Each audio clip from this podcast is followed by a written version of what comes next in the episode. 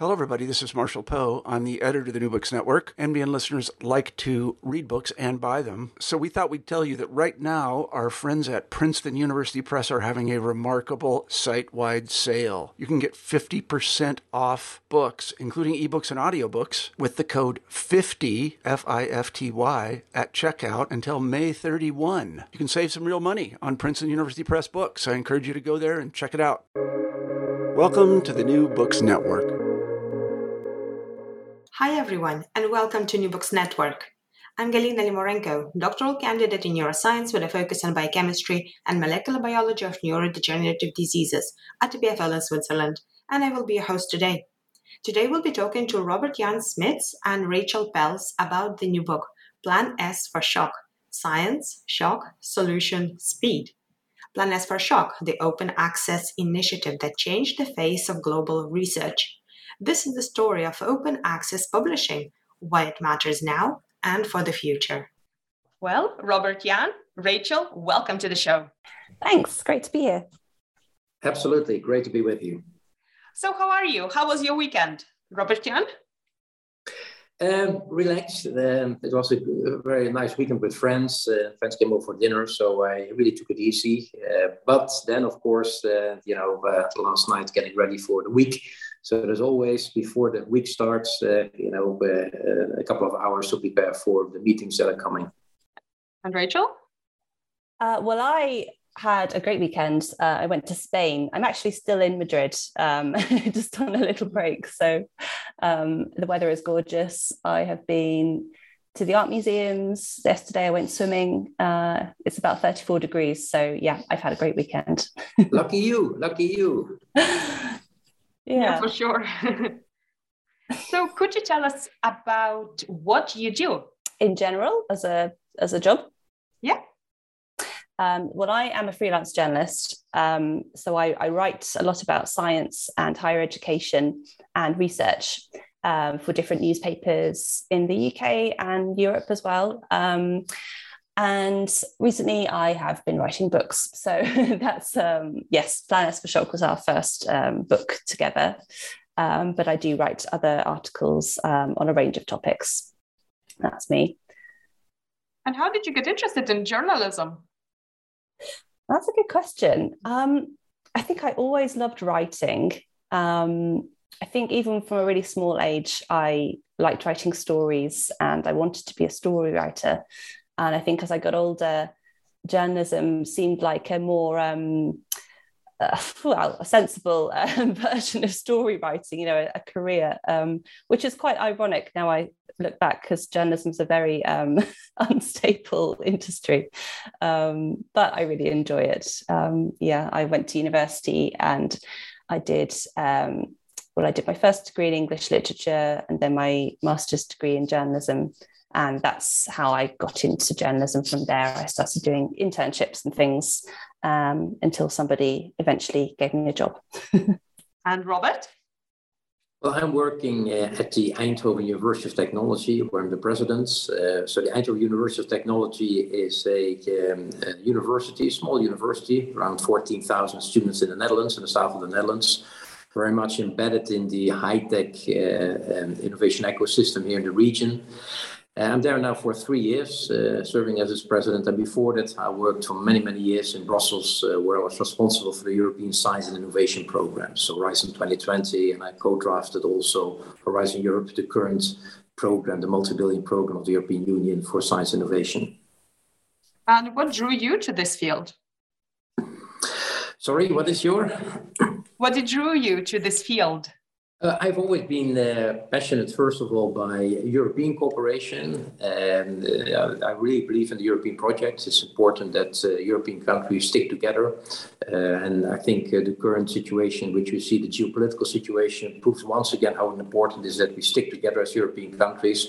But also, I've always been fascinated by the world of science and innovation and how science and innovation um, is essential for um, um, realizing the transitions we are facing climate transition, energy transition, agricultural transition, food transition, fight against drought.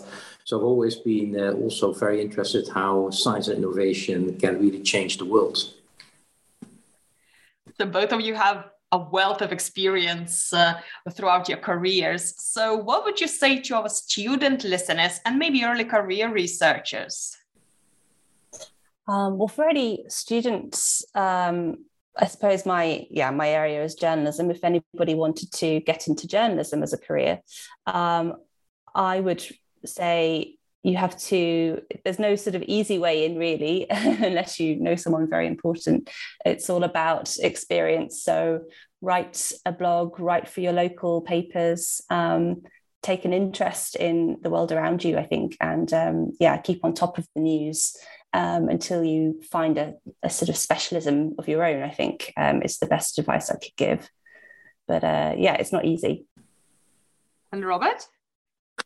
I think um, for the world of science and innovation, if people want to become a, a researcher or a scientist, I think there's only one word uh, which is necessary, one thing that is necessary, that is um, um, passion uh, passion for the fields in which you're going to do your research, passion for um, going into depth, trying to explore new frontiers, passionate for working together with other people, not just in your lab, but also at a global level, uh, passion for sharing knowledge um, with others uh, and uh, trying to indeed have impact. So I think um, the, the job of, of scientists um, or working at the university is all about passion, passion for science, passion for innovation, passion to change the world. But it's a little bit also perhaps, uh, um, and it relates to just Rachel was saying, if you want to be a good journalism, what uh, is necessary. Yeah. Oh, I love it. so your latest book is Plan S for Shock, Science, Shock, Solution, Speed. And how did you come to writing it? I think Robert Jan can tell the story. It's quite funny. It's a really? quite a funny story indeed. Hmm. Um, well, in my last year in Brussels, where I worked at the European uh, Commission, I was the open access envoy. So I was given an assignment to come up with a plan to uh, uh, change the, um, um, the, the, the, academic publishing industry and to move towards full and immediate open access. So, in other words, to get rid of a situation whereby the results of publicly funded research were behind paywalls and to uh, make sure that open access is the norm. So that was my uh, assignment. And when I uh, finished that assignment and uh, went back to the Netherlands, my home country, a lot of people told me, "Wow, this has been such a, a you know journey you had, such a change you was able to uh, create with your plan, Plan S. You should write a book about it." And uh, after I get so many requests and, and, and, and, people saying, go for it, I said, okay, I want to do it, but you know, uh, I need someone who really writes quite well. Uh, that's not one of my best skills, uh, writing well. So then I uh, said, who can I contact? And then I went to uh, immediately to Rachel because when I was developing the Plan S, she was working for Times Higher Education and, and covering a lot on open access. So we asked her the question, Rachel, would you be interested to do this project? And uh, she said, uh, well, what a coincidence, because um, I'm supposed to go to Mexico, to Mexico, to uh, have a, you know, to work from there and to cover science policy in, in that part of the world. Uh, but now, due to Corona, I'm not able to go there. And you tell the rest of the story, Rachel. well, yeah, I actually sort of turned him down at first because I said, no, I'm going traveling. I can't possibly have a book to write. Um, I thought I was going traveling in March 2020, and obviously that didn't happen. Um, but it was really, you know, it was a shame that I am not living in Mexico, but I think it was fate almost because mm. it meant that I did have this time on my hands and I was able to get into the subject and really work hard on the book. Um, yeah, it, it was um, a really attractive offer. So uh, I was at, it was sad that I couldn't travel, but I was at least pleased that I didn't have to turn this down. Um, yeah, it worked out for the best. And it's also quite special how we worked because we never met physically. We always worked online uh, while drafting the book. I think it's also quite unique uh, that there are not many people who write a book together without really sitting around the table. Uh, everything had to be done online because of the COVID 19 crisis. Yeah. So that was also quite unique to work mm, in that. Yeah. Yeah. Lots of Saturday morning phone calls, checking in. Um, uh, lots of WhatsApps and emails, just um, keeping on top of the book. And yeah, we didn't even we didn't even Zoom face to face much because I was doing so many Zoom calls at that time. Um, so it was nice. it was it was strange, a different way to write a book, but um, yeah, it worked out. It worked out fine, but it's always risky because personality-wise, you don't know what is a match. Uh, so I mean, if one is very impatient and the other is, uh, you know, so it's it's also you're lucky. I think that it worked out fine, also from a personality point of view, because uh, it could have turned out in a different way if you just don't have that match. If there's not this chemistry between you, if you embark on such a big project like writing a book. Yeah, so it worked out fine. Yeah, it's true. It's true. I think um, we were quite lucky, but also we were both really passionate about the project and getting it done, um, which made a huge difference. If one of us had been um, less interested or you know had other things on uh, that were more important, I'm sure Robert Jan had lots on that was important, but you know he was still very happy to push ahead with this, and I think that's that really helped to keep the motivation going at a time when we couldn't see each other and and talk about it face to face. Yeah. And we even had to celebrate when the book was published. We even had a uh, an online cocktail, champagne at both sides oh, in wow. the UK the Netherlands to celebrate the, the, that the book was there finally. So even that we did online. Although I still hope, Rachel, that we can one day do it physically. You know, go for a very nice dinner and have an extra glass of champagne to celebrate uh, the presentation of the book. Yeah, absolutely. Some Zoom teenies to celebrate. yes. Yeah, absolutely. Well, what a result you got. So let's dive into the book. And can we start with a very basic so we know that everybody knows what we're talking about? Could you explain to us what is the scientific publishing of the research and how does it differ from the normal publishing that people might be used to, like newspapers or books? Well, that's one I go to Rachel. Um, do you mean that how is it different in terms of um, the way that the book was written or, or how is scientific publishing different in general? Yeah how it is in general. Ah i see. Yes. Um, well scientific publishing um, it's quite a strange system as a as an outsider as someone who's used to writing um, you know for a newspaper or anywhere else. Um, it's quite unusual i think because um, scientists will work on a project, um, they may have a grant to be doing their research, and then eventually they will write a paper and they will publish it via, so traditionally they'll publish it um, by sending it off to, um, submitting it to a journal, an academic journal, and the journal will either publish it, say, yes, great, after some edits and peer review, and put it behind a paywall. Or they, if it is um, another model, so this is, I'm trying to give a very basic overview, mm. but it's quite a complicated system. So traditionally, um, yes, the, the power was very much in the journal's hands, and they would um, they will publish the, the article if they think it um, merits it and put it behind a paywall. So then you can only access that work if you have a subscription to that journal. And that is the basic overview. yeah, and that's why when we often uh, uh, we want to go onto the internet and to look for certain things, uh, a disease you want to know more about because a family member has it, we constantly run, uh, you know, across those into those paywalls. Say, oh, you can only read this scientific article further if you pay so much money. So that is why the system at the moment is as it is. Um, and hopefully it will change. Uh, and it is changing at the moment at a rapid pace because of Plan S. But the system is very much indeed, as Rachel it uh, um, presents, with as a consequence that if you, as citizen, uh, who is you know paying taxes, uh, and the taxation is of course the basis for a lot of scientific research, if you want to get access to the results of that uh, taxpayers' money, uh, scientific publications, you are constantly running into paywalls and you have to pay a fortune in order to get through a number of articles, for instance, related to Alzheimer's or to dementia. Mm, I think you've given a better overview than I did. I've, I've gone in too deep with the system.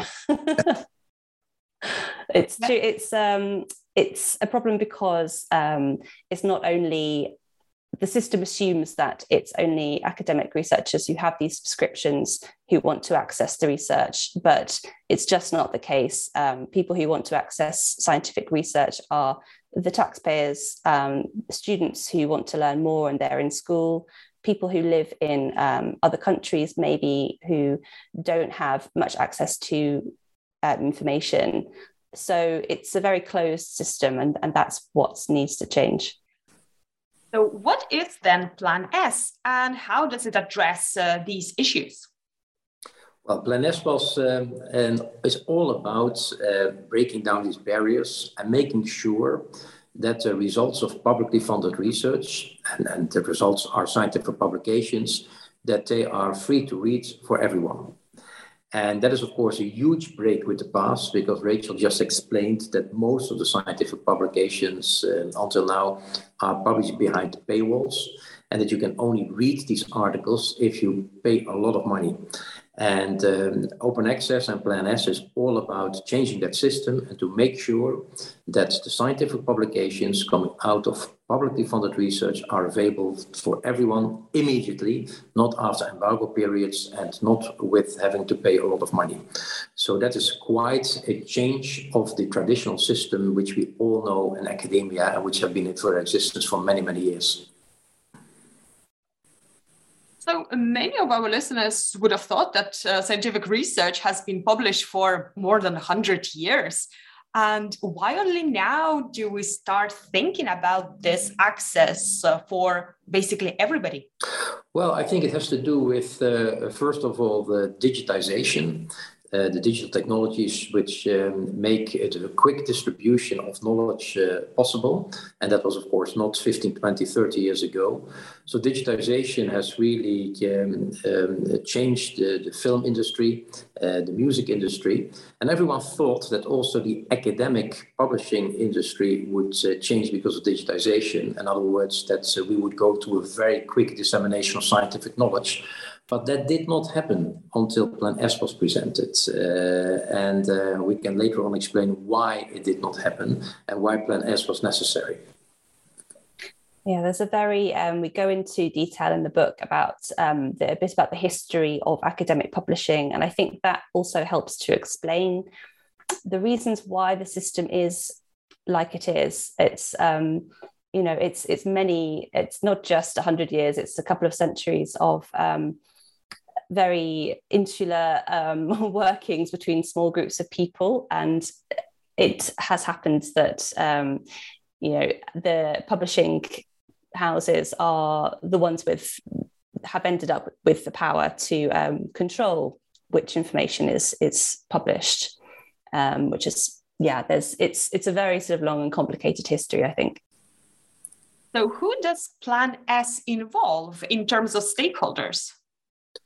Well, the idea was that if you want to change the system, and uh, you need to really mobilize the funders of research. They are the ones who hold the, uh, the, the key to the uh, transition and to the change of the system.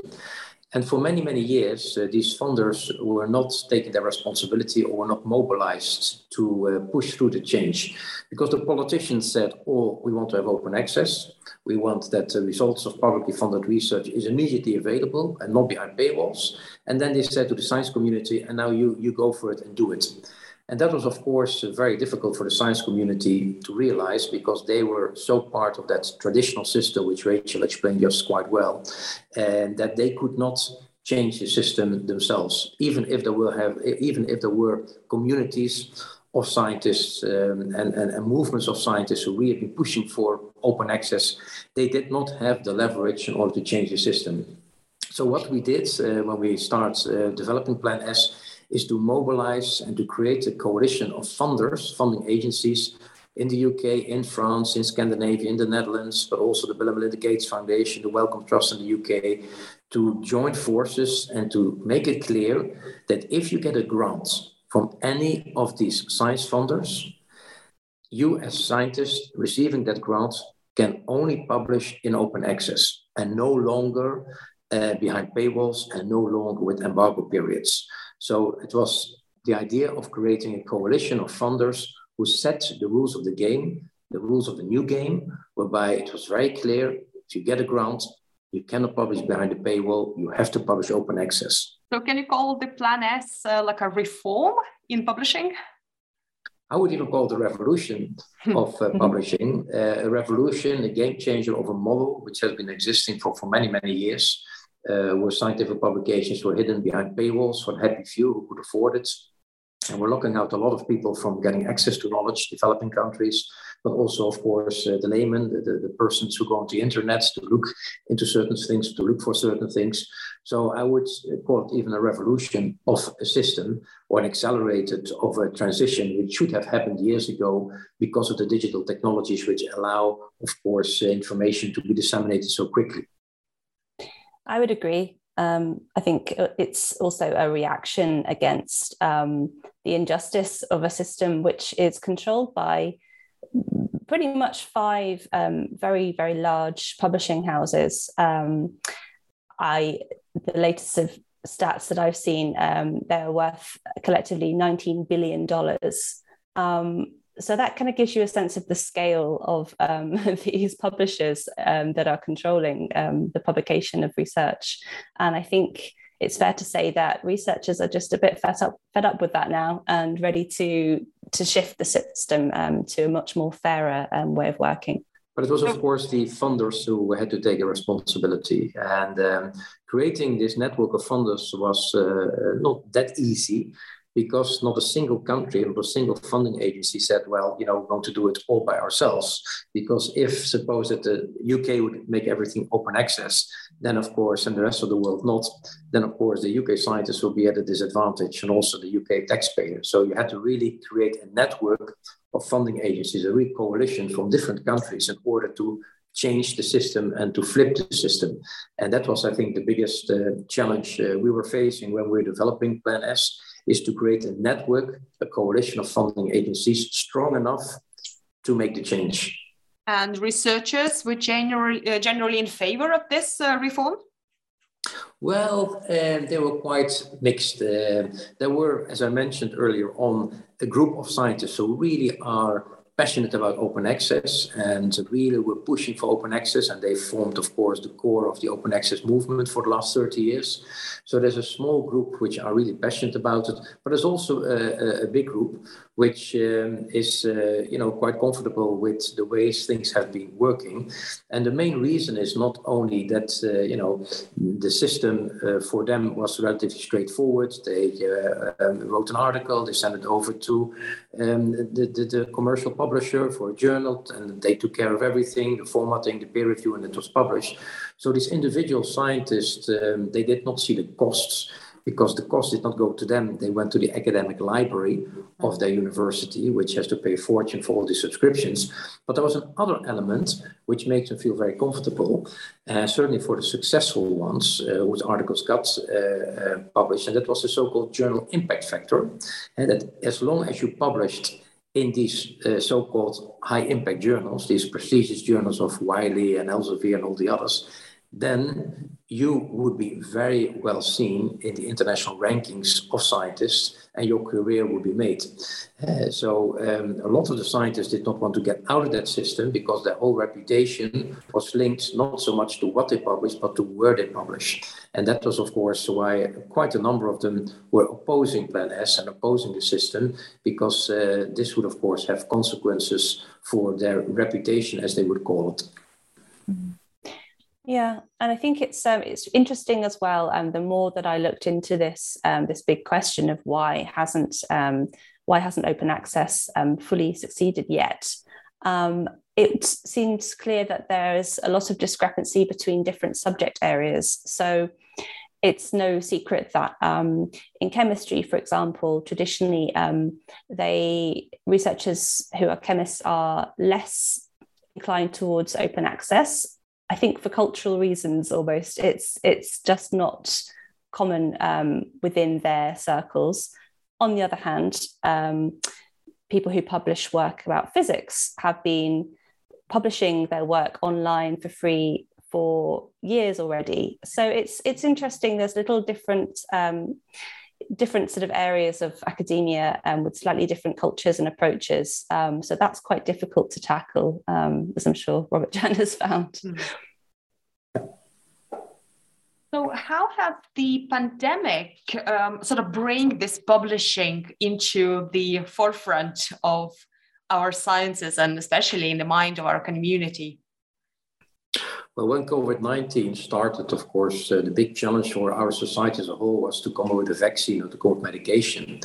And that's why um, the scientific community was really encouraged to uh, do research and to come up with solutions. Um, and there, what you saw immediately is that all the information, all the knowledge that was generated, all the publications were immediately shared in an open access way.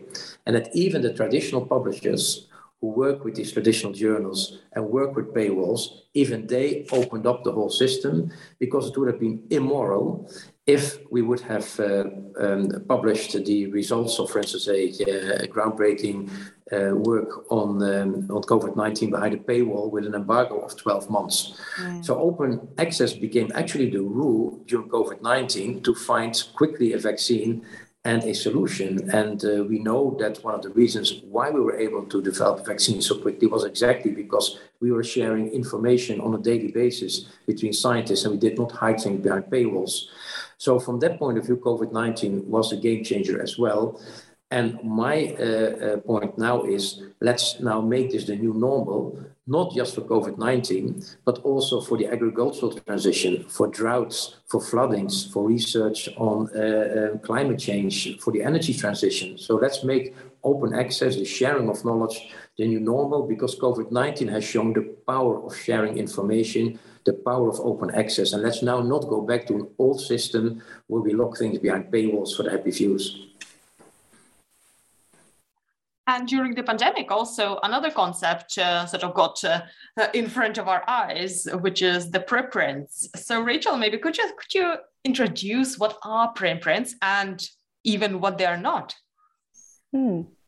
Well, preprints are effectively um, when a researcher uh, or a research group have finished um, writing up their findings into an article, they can publish it online on a on an online platform. It might be their own university's platform or um, another independent one. And the idea is that it's not been um, peer reviewed. It's not a complete um, perfect work, if you like, um, not always anyway, but they want to get the information out there um, quickly. So it goes online, and that is a preprint paper essentially. Um, and it's effective because it means that I think um, so. One of the arguments um, in the past against publishing work open access was this idea of um, well, you need to somehow copyright the work and make it um, you know, official. But actually, preprints are really interesting because once you have published your work online, there is, you know, you, you, there's a date stamp, there's a marker, and that in itself is a kind of form of copyright. You are sort of showing the world, you know, I'm the first person to discover this mm. X, Y, Z, um, and from there, sometimes people will um, then send it on to another journal, um, which the journal may peer review it. It may get published in that journal as well. But, um, but yeah, preprint is like a, a first uh, version of the manuscript, if you like. And it's interesting what Rachel said earlier on is that there are certain communities like uh, physics in which sharing preprints and doing preprints is quite normal, are other communities, scientific communities or disciplines where this is not normal. And when we presented Plan S, there, uh, there arose a huge debate between these different disciplines and say, you know, why can't you not work like uh, um, the, the community of um, uh, physics, who are already used to sharing uh, preprints and for working together by sharing information early stage. So um, Plan S also led to an interesting debate between different science communities uh, on, for instance, a topic like preprints. One might think, why don't researchers just shift to preprints and just publish it like this? Hmm. Because of the journal impact factor, I believe it's this idea of prestige, and um, it's still prolific in universities everywhere, really. Um, the, the sort of the idea that if you get a piece of work published in a highly ranking or very um, elite um, journal, then you are somehow a better um, better scientist, which we all know is not true.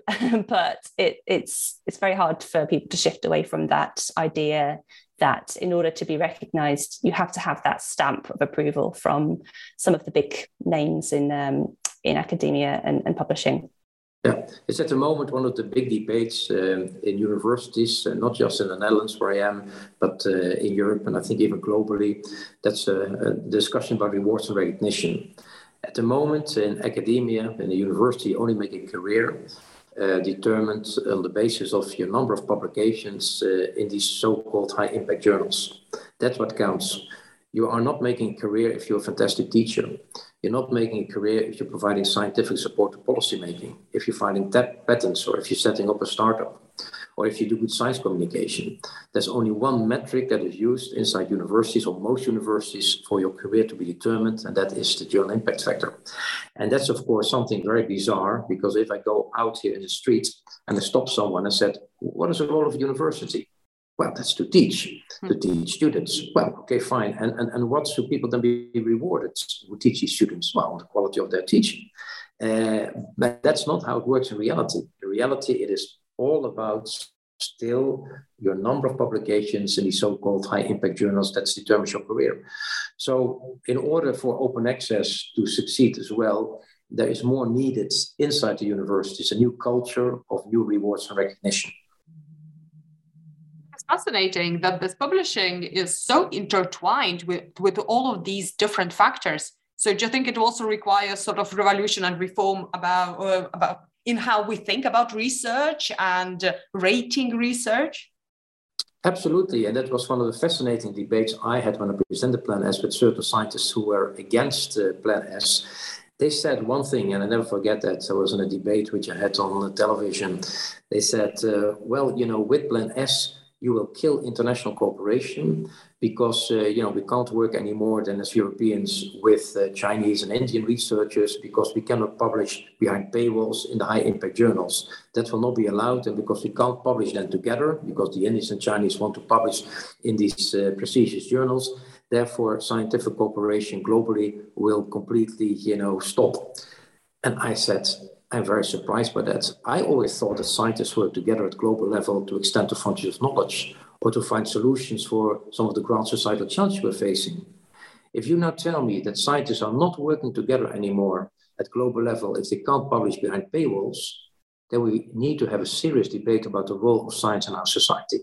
Because I would think it's a very pathetic thing that that's going on then. Hmm. I think it is really interesting, and it is only um, in the last few years that there does seem to be a complete shift in attitudes, and I think it is generational as well. Um, new generations of researchers, especially, are much more. Um, you know, they don't necessarily approach their research in this um, individualistic way. Um, it's it's seen. You know, there it, there is a recognition that the point of research is to share findings to share discoveries about the world we live in and that's a team effort um, whereas i think years ago and that you know dating back to the very very early days of um, academia um, it was much more of a, um, an egotistical thing maybe you know the the lone researcher working in his lab and discovering um, big things in secret. Um, that's very much outdated now Oh, yeah, for sure. Especially younger generation, uh, we really regard research as a, a, sort of community service, and uh, yeah, just just like you say. Mm. Yeah, so it's a new, indeed, uh, and that's why also we hope that uh, open access, uh, not only just because of Plan S, not only because of digital technologies, but also the younger generation, which is more, how should I say, into sharing, into having a contribution to society, work on sustainability to make our planet better. We hope that that will altogether lead to indeed a complete change into a new world in which knowledge, which is generated by the public purse, is no longer behind paywalls with long embargo periods, but just shared as we have done it during the COVID 19 crisis here. So, what challenges and downsides could the Plan S bring? For example, can it uh, inspire predatory publishers? Uh, that's an interesting one you, you mentioned because um, when we were presenting Plan S, there emerged, of course, in a, in a row about, uh, oh, you know, open access is equal to uh, predatory journals. And that's, of course, not the case at all.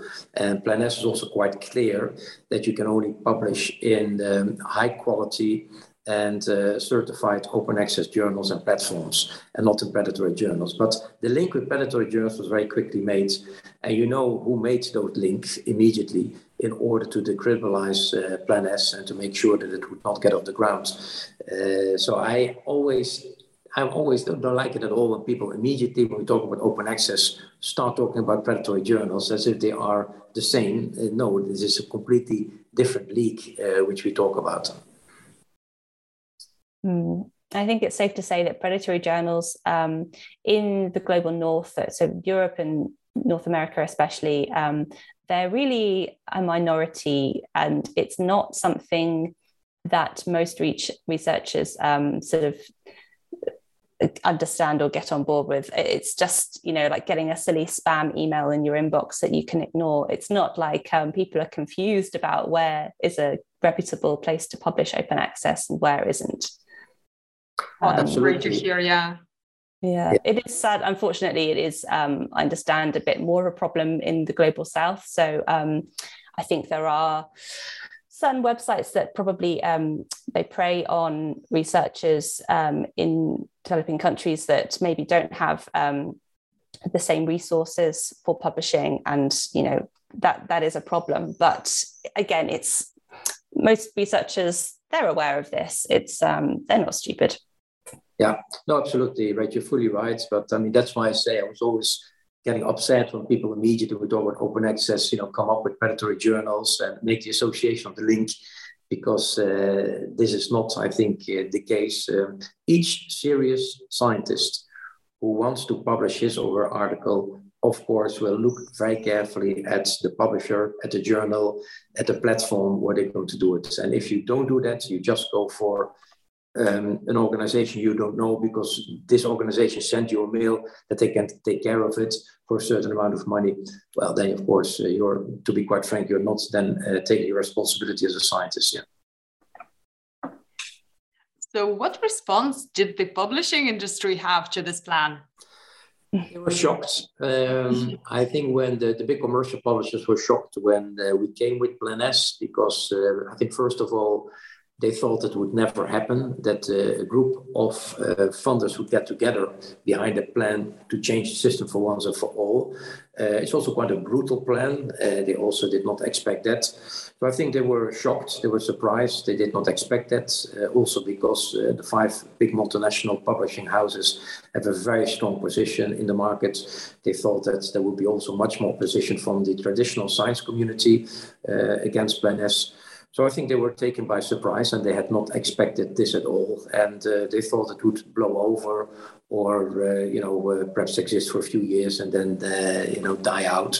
But you probably heard that last week also Switzerland signed up to Plan S.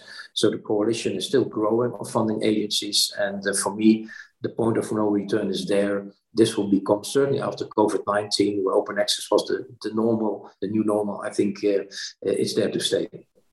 Yeah, it was certainly interesting. Um, I, I, for the book, I interviewed um, more than sixty people, sort of working um, at funding agencies and in academia about their their attitudes towards the, those larger publishers, and it's fair to say there's quite a lot of um, animosity. People are um, don't feel very warmly towards the likes of Elsevier because they you know, these are not my words, they're other people's words. They are seen as this, these sort of big bullies in the industry um, with a lot of money and a lot of power.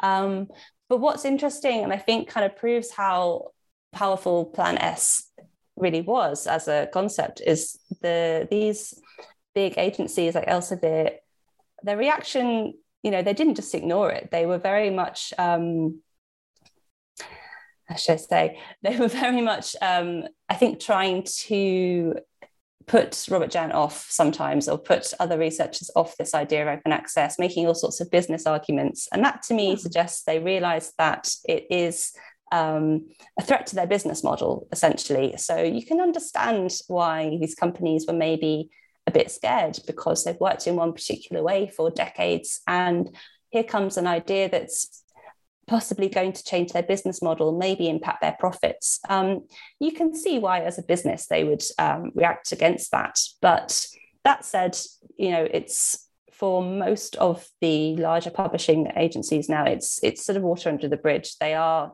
transitioning um, to provide open access models of working, and it just goes to show that you know I think communication and, and talking through these things um, with them, like Robert Jan did, has has really paid off. Yeah, and that's why it's important, that we keep it on the agenda. We keep on talking about it uh, and in, in podcasts, on television, radio, that we don't go back to the old system. Uh, because uh, you put it out uh, quite clearly, Rachel, this is an extremely profitable market, uh, the old way of publishing behind paywalls. Uh, the market of scientific publishing is billions of euros per year. Um, some of the, uh, say, traditional journals make enormous profits, uh, 20, 30% of which Walmart and Microsoft and, and, and uh, can only dream of. So, from that point of view, it's an extremely attractive business and has been, and it still is for the traditional publishers with their traditional journals. And I think they will do everything to continue that system as long as it's possible. And that's why they came up also with the hybrid journals. That may be too technical for uh, uh, our story, but um, at the given time, the traditional publishers came with a kind of a, a new type of journal, the hybrid journal, which is partly subscription and partly open access to facilitate the transition. And the whole idea of them was, of course, as long as possible, as I uh, describe it in the book, to milk the cow and to uh, earn money uh, over the traditional way of publishing, because that is what it is. It's a big cash cow for the uh, five big multinational companies who are dominating this market. It's a big cash cow, and don't think that they will let go of that that easily. These are all companies which are mostly on the stock market, and shareholder value plays a role there. So uh, let's be clear: for them, it is essential to they try everything to keep, of course, to that traditional business market, even if, and we see that, thank God, happening under the pressure of the funding agency, but also the science community, that the things are changing. And I think the point of no return is there. Still, we are not there yet. So, how widely adopted is Plan S now today? Is I it 28 in, countries? Yeah, absolutely, 28 countries. Um, uh, I think if you look at uh, Europe, it's very, very well covered. Uh, China and India have also made it quite clear that they will not uh, um, actually continue with its traditional way of uh, scientific publishing. They also want to go open access. We have the Bill and Melinda Gates Foundation, United States. Uh, we see in California the university system there embracing open access, very much embracing the principles Plan S. So I think um, it, it, it's it's it's it's in Europe mostly uh, uh, say 80%. I think at global level perhaps much less, but we still are not there yet. And we need to keep it on the agenda. We need to keep on talking about it. We need to get more funding agencies explicitly sign up to Plan S to complete the journey and to have one day full and immediate open access. And Rachel, you said you talk to so many different stakeholders in the field. And what do they see for the future? How do you see we move from uh, from now on? Yeah, it's an interesting question. I think everybody's got their own um, ideas and opinions about that. Um, some, it was interesting talking to some stakeholders, um, very knowledgeable people in publishing who think that actually um, the whole system will completely change in the next few years. Some people think that journals as we know them won't exist. You know, it'll be preprints only, and then maybe the journals kind of give this online stamp of approval, like um, Trustpilot almost, or one of those kind of systems. Um, but other people make the argument, and I think this is true, that journals are not just about um, they're not just about a piece of paper or, or you know a digital um, sort of stamp of, of approval. They are also they also represent communities and especially with um, the smaller um, sort of learned societies and um, different subject areas, university journals, they represent a community of people, um, like minded people who sort of appreciate that network. So I don't think we will lose the concept of um, publishing in a journal completely. I think. I think it's just going to be a case of everybody becoming hopefully more open minded and um, more flexible in the way that they go about um, research and publishing.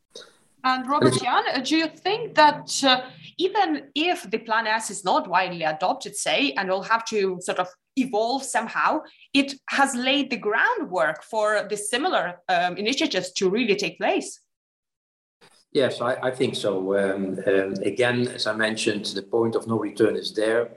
And whether um, the scientific publishing open access will be in the gold form or the green form or the diamond form, uh, that is, I think, not important. The most important thing is that um, we will continue the journey to its full and immediate open access.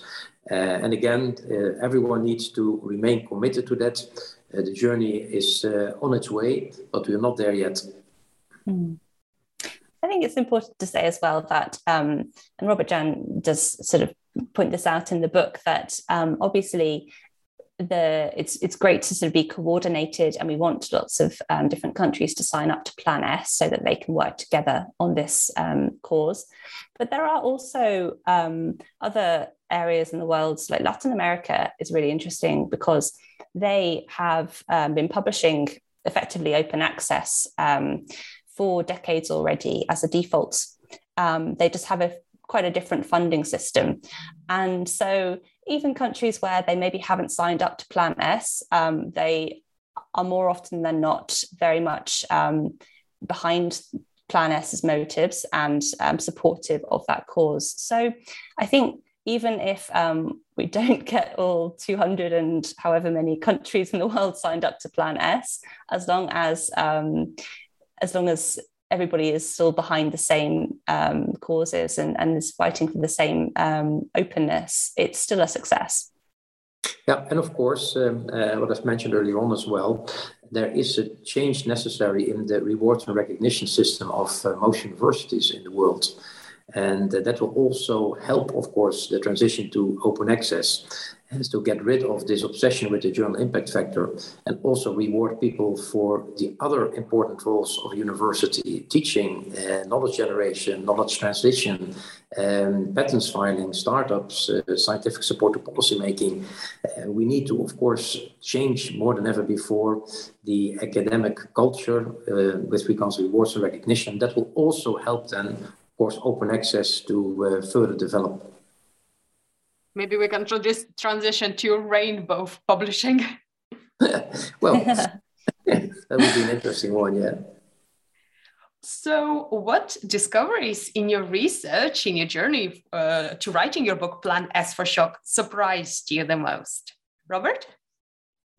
Um, well, I, I come across people who were extremely against it because they say, you know, don't spread uh, knowledge through open access uh, in my fields, the medical fields, because this only confuse people. They start then looking into all kinds of uh, scientific articles and they're laymen, they don't, they don't understand that, and they start to play doctor, and this is dangerous for my profession. So, in other words, you know, keep the layman away from knowledge this is something which I find extremely bizarre that in this age where information, and that's the strength of our age of the period in which we're living, information is available to everyone, that people still want to confine access to information to the happy few, in this case, the medical profession. That's something which shocked me. Uh, I was very happily surprised by the hundreds of mails I received from individual scientists, um, notably from uh, countries like India, South Africa, Angola, uh, China, saying, We are so happy with Plan S because at the moment uh, our universities in which we are doing our research don't have money at all for all these scientific journals, uh, traditional journals to pay for the subscriptions. And uh, hopefully one day we can have access to all the journals, which we definitely need for our own research, but we can't afford. So they were very emotional of mails I received, and that was the positive sides of uh, the journey and gave me a lot of encouragement to continue fighting for open access. Uh, the individual scientists notably from the global south, uh, praising what we are doing and, and helping them to indeed also to, to build a knowledge society and to do their work, which they are doing at the moment in very difficult circumstances. And you can imagine if you are at a university in the global south, which doesn't have a lot of money and have a small academic library, which can only afford one subscription journal, it's very, very difficult then if you are a researcher there or a young student to do your work. So that kept me going and that kept me motivated to continue with fighting for open access. And Rachel, did you did you get, did you get surprised by something? Yeah, I think um, to be honest, the just the the intense politics of publishing within academia um, surprised me. I already knew to some extent. I worked for, um, like Robert Jan said, Times Higher Education magazine, which is about academic, um, you know, life as an academic, and so I already knew that there was there was sort of um, a lot of politics in, in the industry in the sector, but it's amazing when you talk to people about open access how personal it is to so many people. And i think that drives a lot of um, a lot of the angst about publishing whether you know whichever side you land on there's just a lot of emotion. And that that really surprised me. Um, but a lot of the time actually it seemed like there's a lot of misunderstanding in the community. So you know publishers would say to me oh but open access it doesn't work because of this this and this. Mm. and it, that wouldn't necessarily the things that they list you know it's just hearsay it's not necessarily true. And on the other side as well you know people had all sorts of um, rumors that they would be spreading about about publishers. So i think there's a lot of um, tension in the industry um, which was really interesting to get a glimpse of when writing the book yeah so you made a very strong case that uh, equitable access to publishing is really important, both for researchers, but also for our community. So my question is, how optimistic are you that we will be able to actually adopt this kind of system on a global scale? Um, that's a good question. Uh, in, in Europe, as I said, I, am there. We, we, are there, and the United States more and more. Um, we are there. Look at the NIH. Again, look at Harvard, MIT. Uh, they're really embracing open access big time. Um, Latin America have their own system, as Rachel already pointed out. So the green open access route they notably follow, which is fine for me as well, as long as it's, um, uh, it's all open access. But uh, we still have, of course, a lot of work to do in other parts of the world. Uh, China is an interesting case they um, made it quite clear in uh, 2018 December that they were embracing open access, but they want to build up their own open access publishing industry, which is quite interesting, and they're getting more and more into that. Uh, India is an interesting case. So, no, it, it, it's uh, the movement is continuing, but we need dedicated people to uh, really uh, keep on talking about it. And one of those dedicated people is my successor, Johan Rooryck. He's now the European Open Access Envoy and does amazing work in order to spread the gospel, the open access gospel, uh, and uh, make it clear that uh, we need to continue lining up funding agencies, mobilizing the science community to complete the journey. And Rachel, do you think we will be able to achieve it?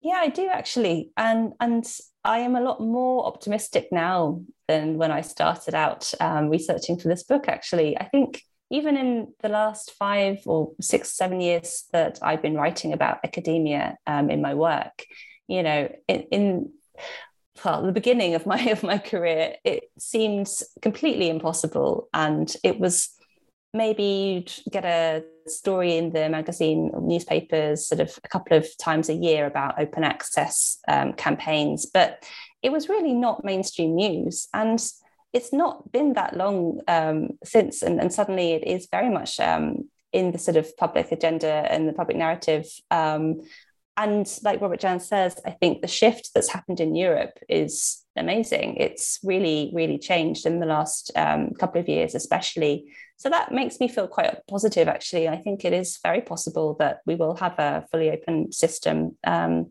in the next decade or maybe a bit longer. Oh, that is great to hear. So, as you two wrote your book basically virtually, so if when you when you meet uh, in the real life, what's gonna be? Is gonna be a party to celebrate or drinks? Definitely a drink. Absolutely, yeah, definitely a drink, a nice dinner, uh, to celebrate. And uh, perhaps, but I have to really, you know, see how I can convince uh, Rachel to think about uh, an update of the book in hmm. perhaps uh, a year's time.